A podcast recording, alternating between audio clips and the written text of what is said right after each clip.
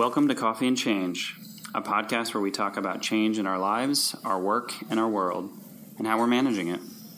On this episode, I'm going to try something a little different.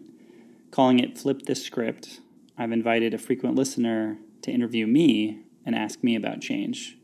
I hope you enjoy. Hi there, my name is Khalil Samani. I'm an experience consultant in our customer experience practice at West Monroe Partners. Um, and I've been a longtime fan um, and follower of the Coffee and Change podcast that Bill does. Um, I've listened to it for a long time and have come up with a lot of questions as I was listening.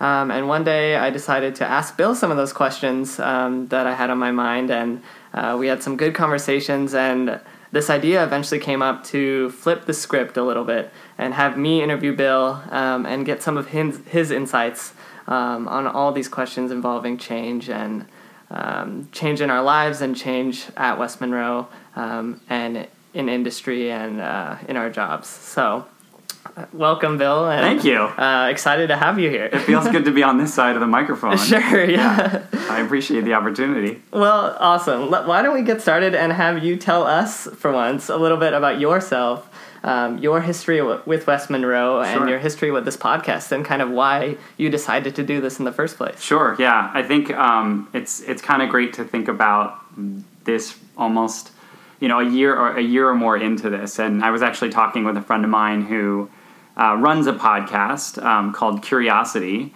Okay. Um, and he's sort of in season two of his podcast. And it made me think a little bit around, I think this might be the, the first episode of season two um, of this podcast. Um, so, a little bit about my background and how I arrived at having this podcast. Um, obviously, I think folks know at West Monroe, I lead our organizational change management practice here on the West Coast.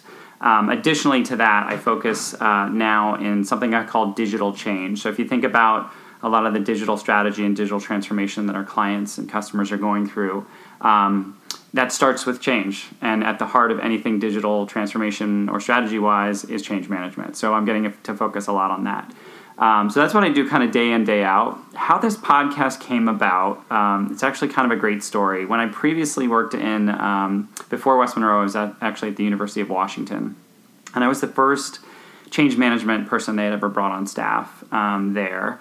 And I was, I was helping or trying to help a lot of people go through some pretty significant change. And I realized that, you know, I would meet and, and, and have meetings or do demos with people and there would be groups of people and i would talk about the change the change curve what that was like how to mitigate risk. And a lot of people would get it but then individually they'd come up to me and they'd say i'm i'm struggling with it. I don't really understand it. Um, i'm worried about it. And so i would say to them hey you know what? Let's just go grab a cup of coffee and let's talk through it. Sure. And so in the process of that uh, i would sit down with them i would grab a cup of coffee and we would just talk about like what are you worried about? What are you excited about what do you need more answers on? And it became very approachable. Um, it became a little more proximal, um, proximal rather, um, and it didn't seem so burdensome to them. So what I ended up doing was using that as a tool. I would just say to people, let's go grab a co- cup of coffee and let's talk about the change in your life or in the world or in your work and let them drive the conversation. What ended up happening was many of them left those conversations uh, much more empowered, enabled, and ready for the change. So I thought, hey, those were very successful, but why should I keep that just between two people? Sure. Like the conversation, like we're having today, is great, but it's even greater if you can share it with the world and other people can listen to it, like yourself, uh, listening to the previous podcast, and gain a lot of insight and wisdom so that's how the podcast came about. And when I was here at West Monroe, uh, one of the things I said was, I'd love to start this. And they said, do it. And here we are today. Well, we are all lucky to have you here and to have your insights and you. uh, through this podcast. So I'm very glad for that. Um, so you talked about the University of Washington a little bit, yeah. Uh, previous to West Monroe. How even before that? How did you get interested in change management, or where did that interest um, get sparked from? Yeah, it's um, it's a great question that I get asked a lot. Obviously, we do a lot of recruiting here at West Monroe. We're growing quite a bit, um, and in the interviews, a lot of times people say, "How did how did you get into change management?" And I think I may have mentioned in a previous episode with a with a guest um, who used to work with me at IBM back in the day. I think um, I don't think I found change management. I think it found me. Um, Sure. Is what I usually tell people because change management itself has gone through an evolution um, over the past decade plus. It wasn't always called change management by certain people. Sometimes it was called business transformation. Sometimes it was communications plus. Sometimes it was communications and training. Um, at the heart of all of it, really, though, was uh, there was always a group of people that, uh, frankly, needed a little bit of support, be it coaching or, um, you know, through practice or tips or just some perspective, frankly, on, hey, this, things are going to be okay. Um, we'll get through it. You know, we're going to get to where we need to be in the future. And so, because I, I think I took a very pragmatic um, and I would also say optimistic approach to things, I found myself in a lot of projects at IBM that involved me working with a group of people that were frankly struggling, whether it was through some negotiation or some system or some policy. They were really resistant, and I would come in and I would just talk to them like regular people, and we would brainstorm and we'd get creative, and I would validate people's uh, worries or their thoughts, and I would focus in on behavior change. And before you knew it, people would say, Wow, you ran a really great meeting. Can you do this one? And then that meeting led to another meeting and led to a project and led to a program. And so before I knew it, I was I was leading change initiatives. And it was at that time, early in my career, in my consulting career at least, that I thought, hey, I, I should probably look into what, what some of the stuff is that I'm doing. And, and that's how I kind of found it. And the opportunities came fast and furious. Um, the great thing about doing this type of work is it always leads to more work. So if you do a really good job, and sometimes a good job means you encounter a lot of resistance, that's okay. I want people to know that. Um, it's it usually leads to uh, follow-on work because people are so appreciative that you spend the time with them, that you help them work through their their fears and work into their hopes, and you help them see a clear picture of the future. If you can do that for people, they will absolutely sing your praises and say, "Hey, you know what? You should go talk to this person because they could really use your help." And so one project led to another project, led to a program, led to you know transformation, led to uh, all sorts of opportunities, and and that's how I think that's how it found me. Wow, awesome. You know, it sounds like a lot of that, a lot of your success in change management um, and in those uh, various initiatives and conversations you've had started out with, you know, a cup of coffee or, Mhm. or listening to someone or listening to someone's fears and hopes, Right. um, empathizing with them. Is there something to be said about empathy and change management or um, maybe the, is empathy the root of change management? It's a great question. Um, I think there's a lot of really, really brilliant people that have been trying to figure that out for many years. Um, I'll go out on a limb and say it's a huge part of it. Um, the first, I, I can sort of tip my hat to our first podcast guest um, was Shauna, Sa- Shauna Saffel. Um, and Shauna Saffel and I both work on, on this team here at West Monroe. And um, part of the reason we both love our jobs in change management, and I think part of the reason we both do really well at our jobs, is because our greatest strength according to Strength Finders, um, is is empathy. And when I took the test, I took that Strength Finders sort of um, I don't want to call it a test; it's more like a survey.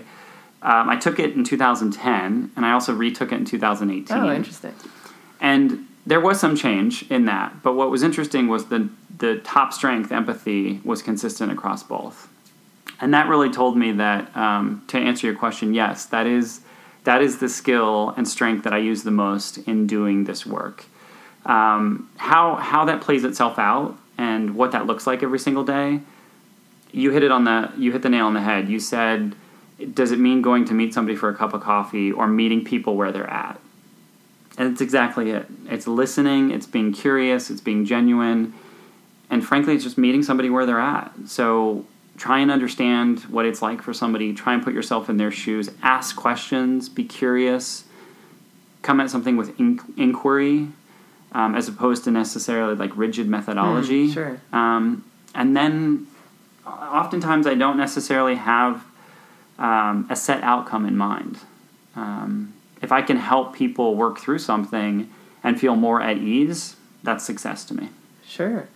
Well, and that's that's really neat to hear because I feel like a lot of times we walk into our conversations nowadays with an agenda. It's hard Yes, not we to. do. Yeah. We walk into our everyday lives with an agenda, or we Right. wake up with one. So coming in with an open mind and and, and treating conversations like you were talking about is is really neat to hear. I think I think it's important to also call out that coming into a meeting or coming into you know a program or a project um, without set agenda, it doesn't mean that you're like turning your mind off, Sure. right? It doesn't mean that you're not doing work. In fact, I would argue you're doing more work because you're you're just using a different side of your brain. Sure. Um, it requires a lot more reflection. It requires a lot more introspection.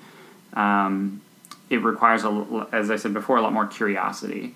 And so those those are parts of your brain that light up in a different way than when you're prepping for a test or prepping for an agenda or focused on a set outcome. Because if it doesn't go that way, a lot of times um, you can respond with with um, rigidity as opposed to resilience. You know, to the ability to bounce back or the ability to say, "Well, I wasn't expecting the conversation to go there, but since it did, I'll follow it. Sure. um, follow the thread where it goes." And to me, that's the part that I love about this job is you discover so much about the human condition, and it's an honor to do that work. For sure, for sure. Yeah, and speaking of the human condition, uh, to talk about change management as it pertains to society or change in society, uh, I'd love to know your thoughts on wh- why do you think change is important to us today in today's world? Um, things you know on the in the news and and in our everyday lives, there's so much change Right. uh, in work and uh, in politics and the economy and. Uh, why why is change um, important to us today? You know, I think there's a couple different ways to look at this. You you did hit on in your question. There's a lot of change coming at us every single day, and I do not want to under I don't want to understate that. Um, there is um, just like every day, there is more and more data generated in the world, and you know you can look up the stats. I think I shared it in my previous podcast around just the you know amounts of data that are generated in a single minute or hour or day. Um, you know, in today's day and age, far outdoes all of the data that was ever created for like thousands oh, sure, of years yeah. before, right? Not surprised. And so, if you think about that scale, that's just intimidating to begin with. Um, but if you step back and you say, well, how does that present itself in your life every single day?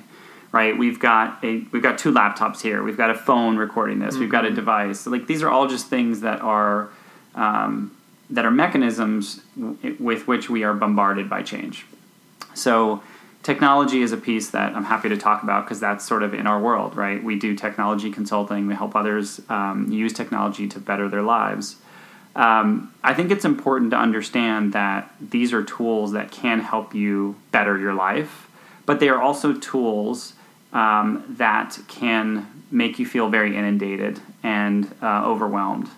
And as you talked about the amount of change, I think um, there's a tremendous amount of change out there. Um, why it's important to understand is you, as a person, and for the human condition, you kind of need to set your own um, your own threshold essentially, and understand what is too much, what is just right, what is not enough. Now that's going to change. That scale is going to change where you're at in your life, and depending on how, how much is in your control versus not your control. Um, why I think it's important to talk about change is because change change is survival. Like if you go very Darwinian about it, right?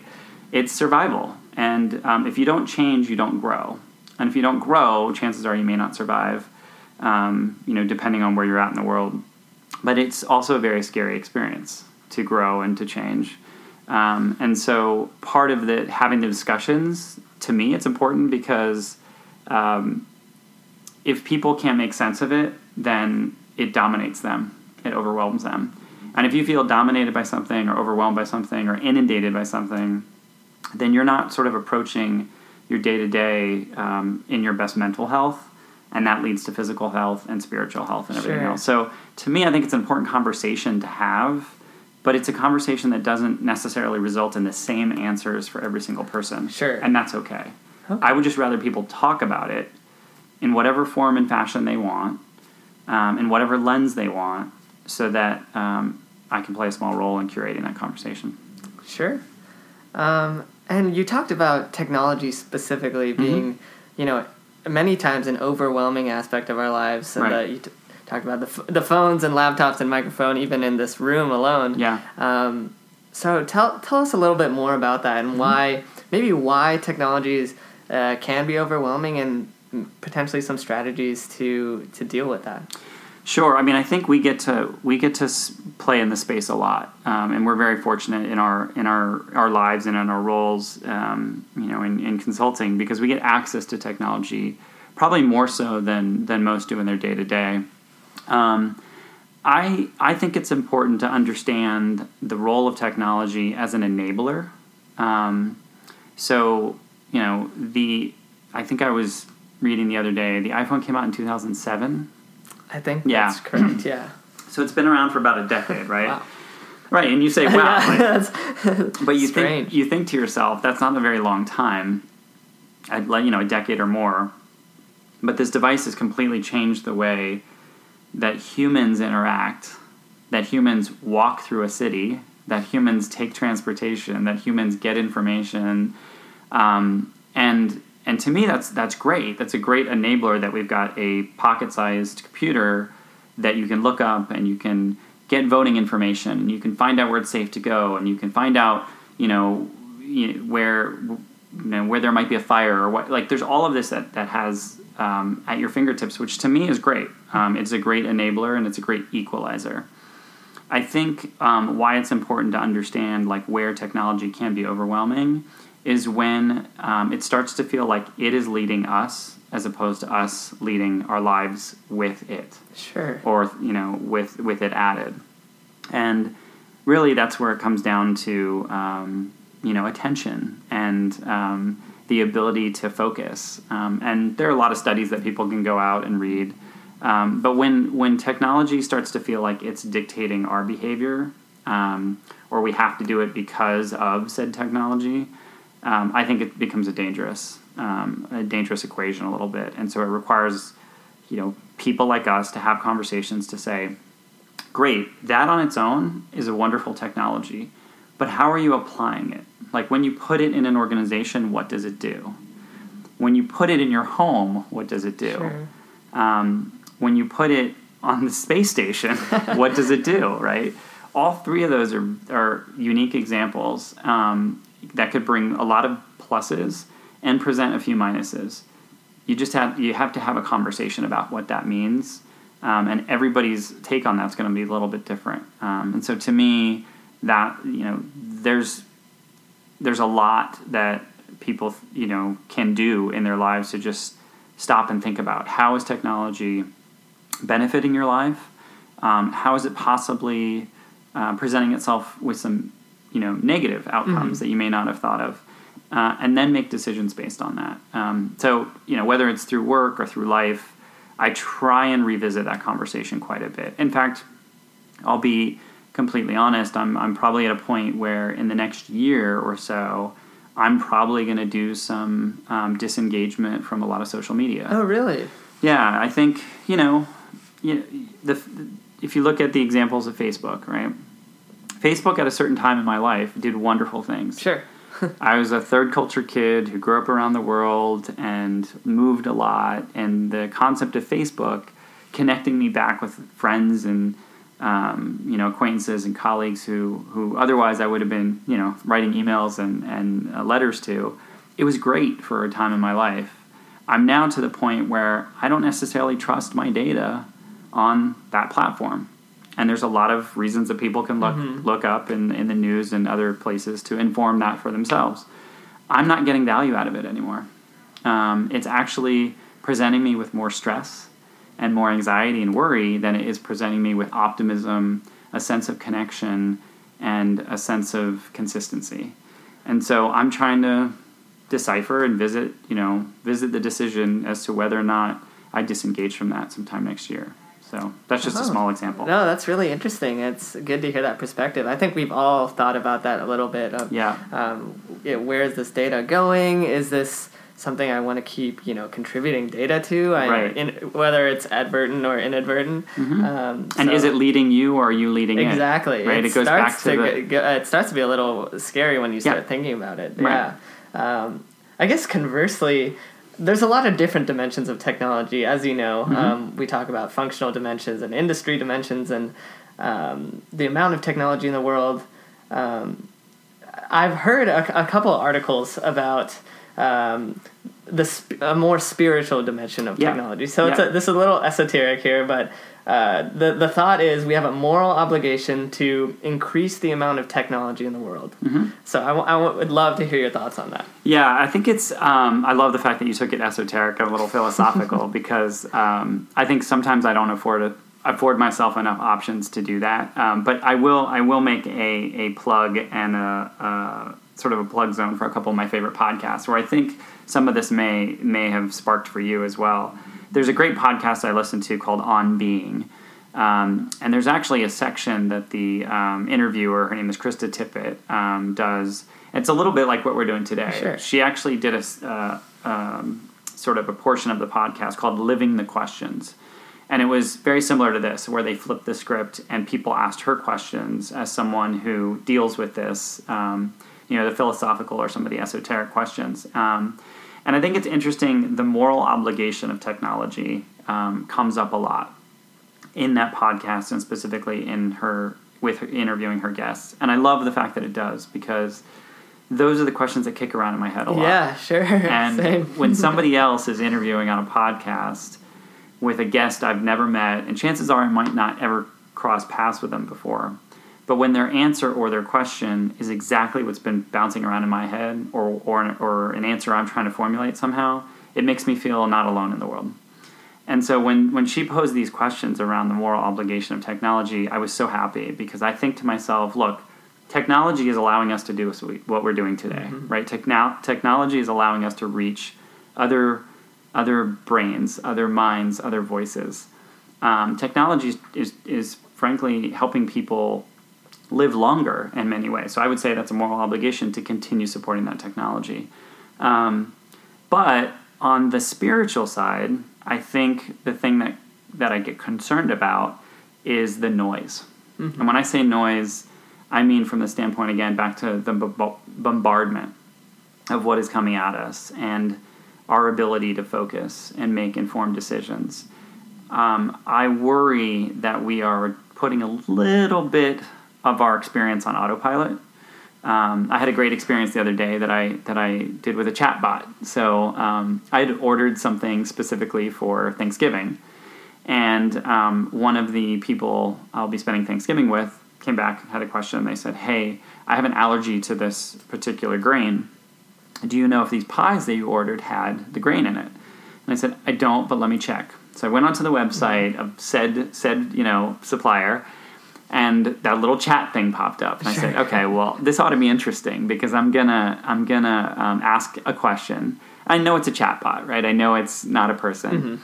I asked the question. It was pretty complex about this one grain. I'm trying to look up an allergy information. And it came back with a script which i knew it wasn't a person. But then quickly at some point it shifted over. When once the the, the technology realized that my question was probably more complex or more multi-threaded, I think they did pivot it over to a human being.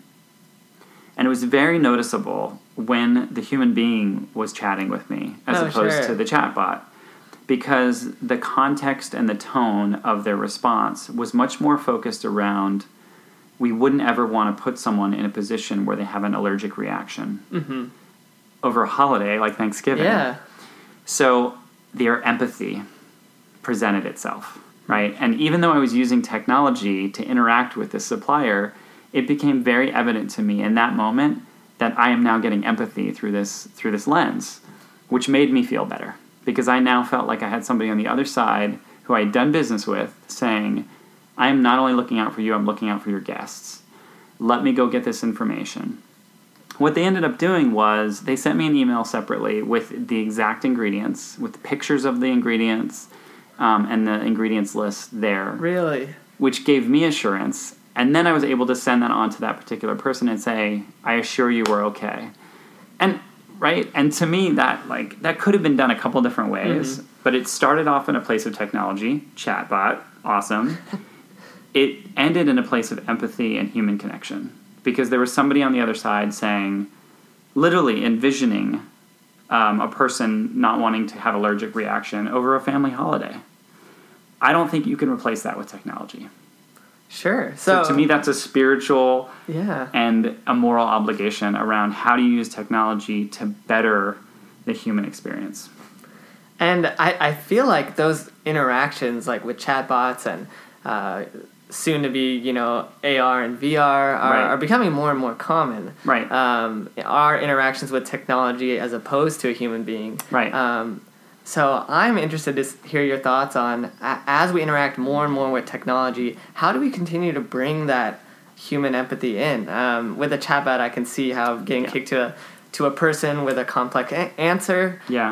Um, but I, I do feel like we're we're trending more and more away from having that human there. Yeah. Uh, um, I think yeah. I mean this probably falls a little bit in your in your line of uh, study and work as well. I think it goes back down to human centered design. Um, you know, I had a chance to meet with one of our colleagues earlier this week who's down in LA, and her entire background is on human centered design and you know designing systems and processes um, and experiences, frankly, that are centered around the human condition. And to me, I think that's the power of coming at this work. Um, yes, the technology can save us time. Yes, the technology can probably save us um, money. But I think if you if you lose sight of that human centered design, that question, what are we really trying to solve? Um, or the question I would phrase is, how are we bettering the world? Like, how are we improving the human condition? Um, if you start there and then you do offshoots, I, th- I think you stay in the lanes of, of this moral obligation of technology. Sure. Um, but if you don't start there and you go down this path, it's very hard to get back there. Hmm. Um, I think you can get very lost in the um, the excitement and the uh, you know possibilities of things, and then it becomes about the thing and not um, not how it's affecting you and me. Sure. Uh, that's a great perspective, actually. That's something that's going to get me thinking a little bit. um, um, so I, I guess it can be hard to step back and, and realize how far we've come with technology in general. Yeah. Um, and even to get to this point where we can have a conversation about esot- uh, being esoteric with technology or the spiritual dimension of technology. So, over the course of your career, how have you seen technology change for the better or worse and get to this point uh, where it is today that we're discussing? You know, I would say, um, I mean, over the course of my career, I've definitely seen a lot of technology change. Um, I think I have chosen to probably focus it more on the for the better, and maybe that's because I'm sort of a glass half full kind of guy. Um, I definitely see how it can be used. Um, well, I, let's put it this way: I, I think it can be designed with the best of intentions. It can land with the worst of impacts. Um, and I'll give I'll give an example that again I read I read about recently. Um, the uh, there was a there was a company that was running sort of their initial recruiting screen using a, an AI, um, you know, built um, I guess algorithm if that's if that's the appropriate term. And so essentially, what this algorithm was doing was trying to go through and look at um, the best qualities of the top performers in this organization Oh, interesting. and then do essentially uh, through machine learning and um, a screen of resumes that were coming in and, and do the, the initial cut right what ended up happening was um, it it ended up hiring a lot of what they already had well i should say it ended up advancing a lot of candidates that were anything but diverse Sure. and so what they realized in the process, um, a little too late, was this machine learning, this algorithm, this AI was designed by the people that were already in the organization. And so what it ended up happening, what ended up happening rather was, um, it was an unconscious bias that was built into the te- technology. So if I'm designing a technology with my view of the world, well, naturally, it's probably going to go out and seek and pull people that are like minded because I would say this is what success looks like. Um, that to me was not a good use of the technology. It was probably um, short sighted. Um, best of intentions, right? Let's mm-hmm. let's let the technology do it in an in an objective way. Sure. In an um, removing bias from the equation because these things, right, don't have hearts and minds and souls. They should be unbiased. But if we design them with bias unintentionally, mm-hmm. it still has the same impact on the world. Sure. And so that's a small example to me where the technology um, did not do better for society. And if you take that example, you can find those every single day. There's a great um, podcast out there called Invisibilia, Invisibilia, and it talks about how um, technology is used in a certain way to sort of favor those that already used it or designed it, and what about those that are sort of invisible still? Um, and there's some great episodes there where you know you listen to them and you think about um, the way they use technology, and if somebody were had different challenges, had different um, you know limitations, would they get the same result out of it? And most of the time, the answer is no. And then you ask yourself, is that fair? So to me, it's about equanimity, um, and that's that's you got to focus on that in order to to keep it positive. Um, I also think there's you know, to get really esoteric about it, you could say there's a lot of technology being used out there, um, drones, mm-hmm. um, that are being used for bad, bad outcomes. Um, some good, some bad. Um, that's again part of the human condition. It can be used um, for good and for evil. Well, I love that you talked about unconscious bias and how that infects that affects how we maybe infects too how yes, we infects, how we yeah. build and create our technology and the the purpose and the effect that that technology has yeah. on the world yeah. as a result of what we put into it.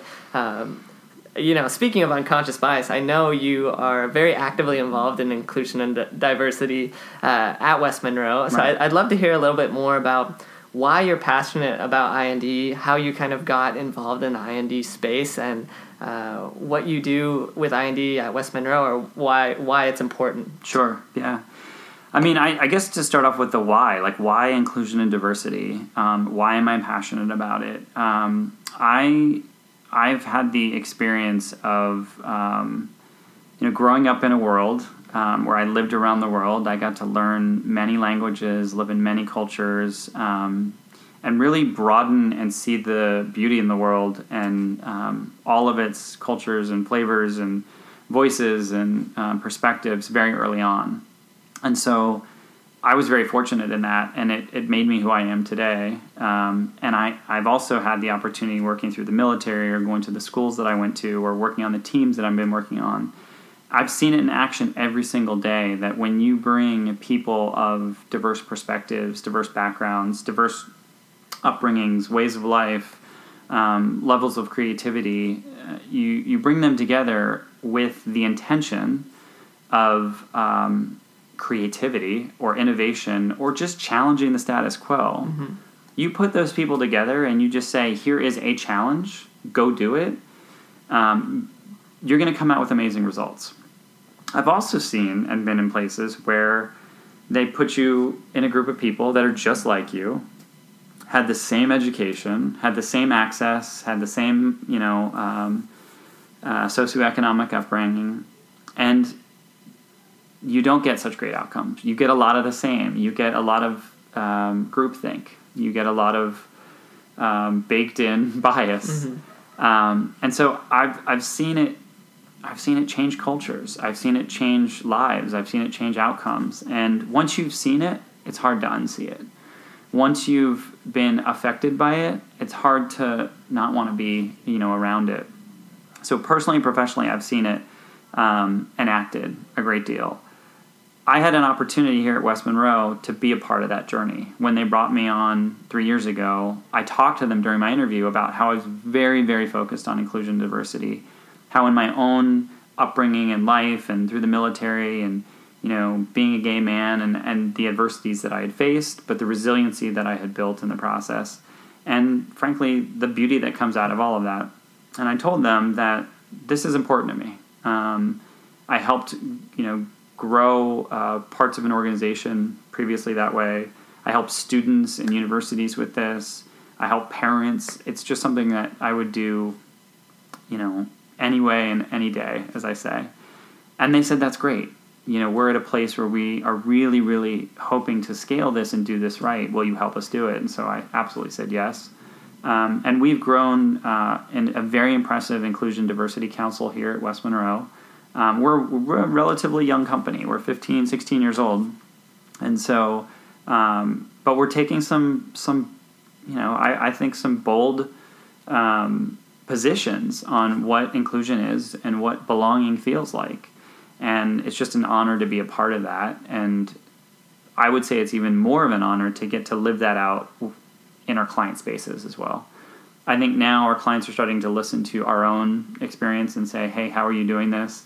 You know, you and I both work in the tech world and and in the consulting world, and those are two places that struggle a lot with um, I don't want to say they struggle with inclusion per se. I think they do struggle, like we were just talking about before, with diversity, right? Mm-hmm. Um, how do you go get diverse minds and diverse talent? You got to go to different places. You got to meet people where they're at, going all the way back to what we started with, right? Um, all of those things require a different approach, um, a different perspective, and and for me, that's that's why I'm so passionate about it. I see the results. I see change happen every single day in the world and um, I think it happens in a more momentous and memorable way when you have diversity and you're inclusive and people have a sense of belonging. They can do their best work. I mean, if, if you feel like you belong to a community um, and you're supported, you're not worrying about certain things, and that doesn't take energy away from you.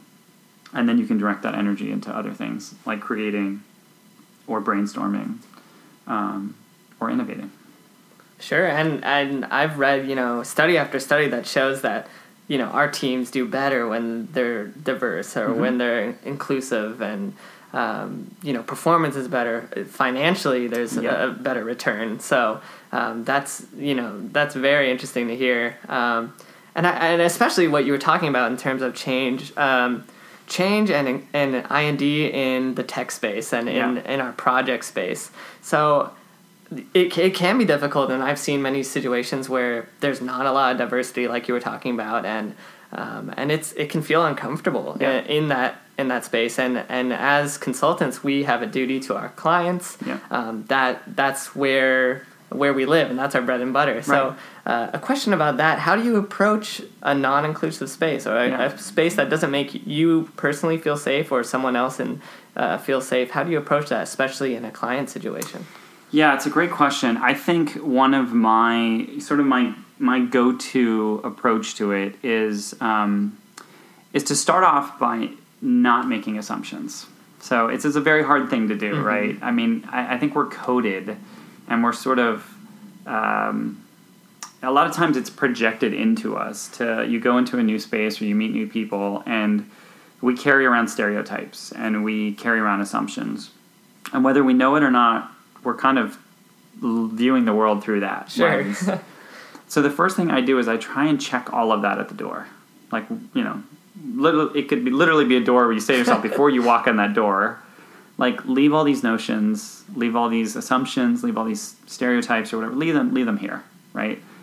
Um, because you are going into a new space and you're meeting new people, and frankly, none of us are mind readers, so you don't know if somebody is um, has had you know the same upbringing as you, whether they appear that way or not. Um, you don't know what's what what's going on at home for them. You don't know how their morning started off, and you actually may have more in common with them than you realize, and vice versa. They may not realize they have as much in common with you. So that's probably my my first thing is to kind of go in almost tabula rasa, right? Like this is a a clean slate first time. Mm-hmm. Um, and then, as we talked about in the beginning of the interview, go in with curiosity, go in with inquiry. Um, you know, wonder about things, ask questions. Now, if it turns into a place and an environment where you don't feel safe and you do not feel that belonging and it is it is absolutely not inclusive, get out of there. Sure. Like sure. absolutely. Call on your your your own tribe of, of people that you trust and say, "Hey, I'm not feeling you know, I'm not doing my best work here. I'm not feeling it." Um, you know, that's what community is about, right? That's why we create communities so that in those moments of of hey, I'm not comfortable. I need I need an exit strategy. You can do that, right? And that's a great thing. We've talked about that here. We, you know, we would never want anybody to be on a client site where they don't feel comfortable. Mhm. We will make we will absolutely support our people and say we're making changes, you know, on behalf of that person. Um, but I also think intentionally, you know, we don't choose clients or choose business that um, results in that being the case. Um, now, sometimes there are things outside of our control, right? You cannot control every personality or every person, but um, I try and go in with that um, no assumptions uh, start, and then you build up, right? It becomes like a little bit of a Lego. If you think of like the way you do Lego blocks, yes, all the blocks are there individually. Do you necessarily know how people are going to stack them and what creation they're going to make? No. So don't assume, right? Don't assume that they're they're going to take those Legos and turn them into something that it could be you know could be used against you. Well, maybe maybe they're going to turn it into something that becomes a tool for you, right? That that makes you uh, see things a different way, and vice versa. So that's typically how I go into it. Not to oversimplify it, but um, but I've also been very fortunate. Um, again, because of empathy, uh, people see that in me, people feel that in me, and they want to get to know me as a person. And then slowly but surely, they realize that I am a, a complex human being, and I have um, lots of layers and stories, and not all of them align with people. That's okay. Um, but I also never, uh, I, I never sacrifice, you know, who I am and what's important to me and my my values, and um, you know, I'm I'm unapologetically me. Um, I, I hope that results in great business and great, you know, client satisfaction. So far, it has. Um, but if it doesn't, if it doesn't work out, you know, I, I make changes. And I think that that attitude of just being unapologetically you Mhm. is something a lot of us could use in our day to day lives. Yeah, I mean, I think again, if we go back to the stuff that's the data bombardment, the technology, right? I mean, you got to ask yourself: Are you being unapologetically you, or are you on sort of a a piloted path by something else? Whether it's technology, whether it's you know um, social media, um, step back and really ask yourself that: um, Am I being true to me? And then enter the world. And I've heard I've heard you're interested and uh, an active participant in mindfulness meditation. Very much Um, so. I'm sure that helps you step back a little bit. Um, Yeah. Um, and and feel a little bit less of that being driven by uh, the world around you. Tell me a little bit about how you got into mi- mindfulness meditation, why you enjoy it. Yeah, my my beginnings of this was probably I, th- I think it's about maybe almost four years ago. If I'm doing the Okay. math in my head, it's so interesting because when you think about even the mindfulness journey, it's it's something that is almost timeless. So when you stop and, and say to yourself, how long have I been doing it? You catch yourself because it's not about how long you've been doing it, right? It's um, it's not something that's a start and an end. So you have to you almost have to like you know count a clock back and be like when did i start it but um, the reason i started it was um, i i was in a place where i wanted a lot more creativity in in my day to day and i was frankly struggling struggling with a lot of anxiety um, and you know i wanted to spend more time in creativity and less time in anxiety. And i stumbled upon an app called headspace that i've been using for a while. And it walked me through sort of the um, tenets of mindfulness. And i'm now you know several years into that journey. And so meditation i try and meditate twice a day for 20 minutes at a time. 20 minutes is, is, a, is a big chunk of time for most most people to meditate but you work up to it um, and just by sort of starting my day and ending my day uh, in that, what you what I do is is you essentially clear your mind, and um, the mindfulness part comes in where you're not chasing your thoughts. And when you're not chasing your thoughts, you're being very present in, in the world and in your body and in your mind. Um, and it that's just it. Like there's no there's no a set agenda. There's no desired outcome. Um, I there's a technique called noting where you sort of say, is that a thought or is that a feeling? So you can separate what you're experiencing and sensing versus what you're thinking versus what you're feeling. And it's important, I think, to note that because most of our most of the time our thoughts dictate what we do, um, not necessarily the other way around. So I try and you know understand how am I feeling, like what am I experiencing, what am I sensing, what's the sensation versus what's the thought, and just being able to separate those two can actually change your behavior and change the way that you walk into rooms, or more importantly, as you said, change the way that you go and you know and, and experience the world. So um, so it's just that, uh, just the ability to kind of work through that. And if I walk into a room, like you were saying, that it may not necessarily feel inclusive or appear inclusive, I stop and I ask myself, what am I feeling? You know, I don't say it out loud; it's mm-hmm. all internal. But what am I feeling, and what am I sensing? And more importantly, is that even mine? Right? Like, there's again with the empathy and when you're empathetic or an empath, you actually pick up on other people's feelings and you experience them as if they were your own. So I wasn't really able to manage that and understand that until I got into meditation and mindfulness. And now, a lot of times, if I walk into a room and um, I, I pick up on a, a feeling or a sensation or an emotion, I'm actually able to sort of stop myself and say, hang on, is this even mine? Does this even belong to me? It may be somebody else's in this room or in this building or in this airplane, right? Sure. As we spend a lot of time on airplanes. it may not even be mine. And so there's small techniques that I've worked on. One I call return to sender, which is basically that. It's like, hang on a second. Is all of a sudden I got this bout of anxiety about this thing. Is this even mine? Like I don't actually I don't think it is. I think I might have just picked it up by walking by someone or you know being being aware or being you know empathic in a way. So I just return to sender, kind of like it's not mine. So I don't need to work myself up or go through a bunch of anxiety or stress because this doesn't belong to me. So so you know, on a simplified um, explanation, that's what it is for me. Um, but it takes work, and it takes understanding how the human brain works and why. Um, it takes understanding biochemistry. It takes understanding um, stimulus and tr- you know triggers. Um, and so, going back to what we are saying, uh, all the stuff that comes at you during the day and, and in the world, um, something I've I've put in place in addition to meditation and mindfulness is something I call Silent Saturdays, and I'll I'll be embarking on one of these uh, tomorrow. Actually, it's my fourth one, where I try and pick a Saturday um, where I don't speak for 24 hours. 24 hours. Yeah. That sounds extremely difficult. and it's not it's not as hard as some might think.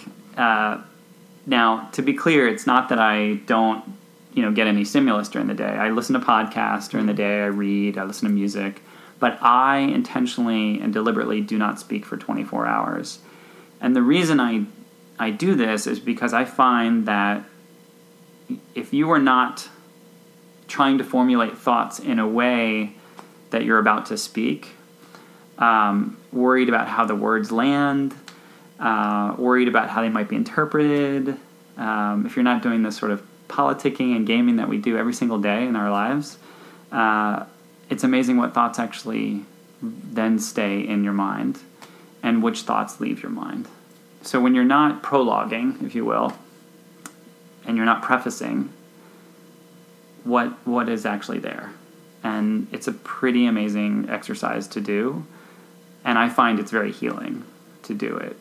Um, and it's amazing also going back to the phone that we keep pointing at you can order you can do everything on your phone and you don't mm-hmm. really have mm-hmm. to speak so it's kind of an exercise in reality i can order food i can i can you know interact with the library i can check books out and in i can go buy things i can interact entirely with the world and not say a word wow and to me that's great right technology enabled that but on the flip side that's terrifying right? I it can, really is. I can yeah. be a productive, interactive, you know, contributing member of society for 24 hours and not say a single word to a person um, is fascinating.